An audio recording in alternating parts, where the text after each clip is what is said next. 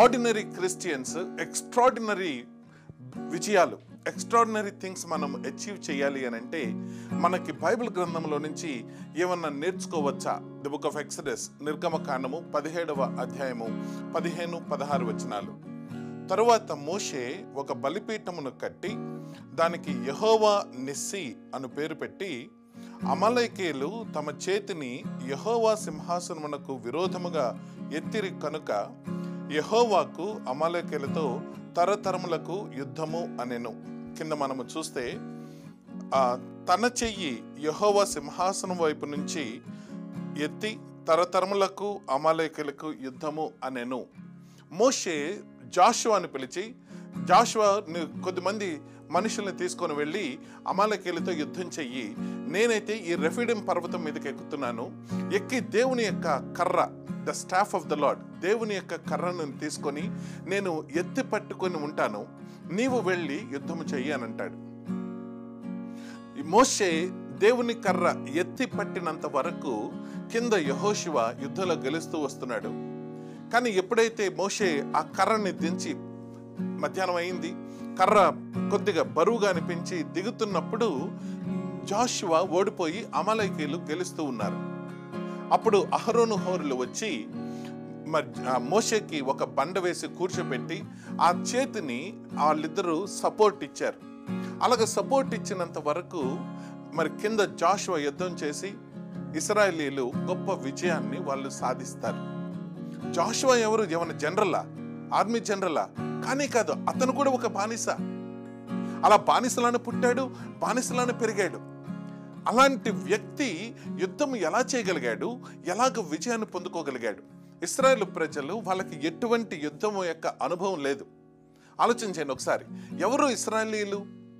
వాళ్ళ యొక్క మెయిన్ వృత్తి ఏంటి?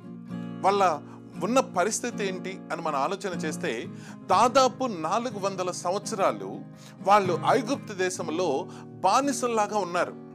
ప్రొద్దున లేచిన దగ్గర నుంచి రాత్రి వరకు ఫరో విపరీతమైన కష్టాలు వాళ్ళని పెడుతుంటే వాళ్ళ ప్రాణాలు వాళ్ళు కాపాడుకుంటూ వాళ్ళ పిల్లల ప్రాణాలను వాళ్ళు కాపాడుకుంటూ బిక్కుబిక్కుమంటూ బ్రతికిన మరి మనుషులు వాళ్ళు.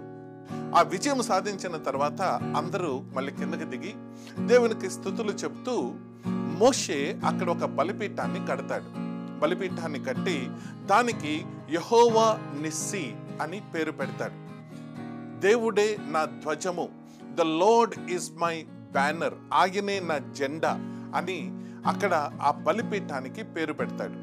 నేను నా చేయి యహోవ సింహాసనము వైపు ఎత్తి ఉంచాను కాబట్టి నేను దీనికి యహోవా నిస్సి అని పేరు పెడుతున్నానని మన ఇక్కడ వాక్య గ్రంథాలు గమనిస్తాం. మనము ఈ వ్యాపారస్తులం అయితే సాధారణమైన వ్యాపారస్తులం. రైతులమైతే సాధారణమైన వ్యా రైతులమే. మరి పిల్లలు చదువుకునే పిల్లలు అయితే సాధారణమైన స్టూడెంట్సే అందరము కూడా. అయితే అసాధారణమైన విజయాలు మనం సాధించాలని అంటే నేను చేసే ఉద్యోగంలో అసాధారణమైన విజయము నేను చేసే వ్యాపారంలో అసాధారణమైన విజయము నేను చేసే ఈ ఈ వృత్తి ఏది?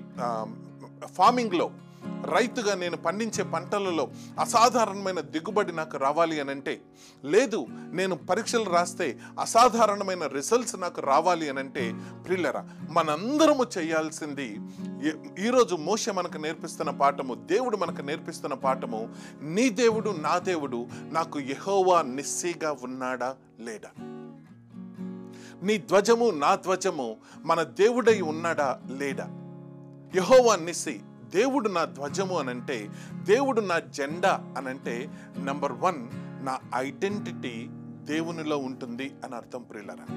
నెంబర్ వన్ నా ఐడెంటిటీ నా గుర్తింపు దేవునిలో ఉంటుంది. రెండవది నా పర్పస్ నా ఉద్దేశాలు నా జీవితంలో ఉద్దేశాలు నా పనుల వెనకాల ఉద్దేశాలు ఆయన ఉద్దేశాలై ఉండాలి. మూడవది మూడవది విజిబిలిటీ ప్రియులరా. విజిబిలిటీ జెండా ఎత్తి పట్టుకున్నాము అని అంటే ముందుగా విజిబిలిటీ అని అంటే మనకి చూసిన వాళ్ళు ఇదిగో పలానా వాళ్ళు అని గుర్తింపుతో పాటు ఇదిగో ఆ జెండా పలానా దేశానికి పలానా గుంపుకి సంబంధించినది అని. అసాధారణమైన విజయాలు మనం సాధించాలి అని అంటే చిన్న చిట్కా చిన్న రహస్యము ప్రభు మనకు తెలియచేస్తున్నది. ఏంటి అనంటే ఆయన మనకు ధ్వజమై ఉండాలి. ఆయన మనకు నిస్సి అయి ఉండాలి. Jehovah Nissi.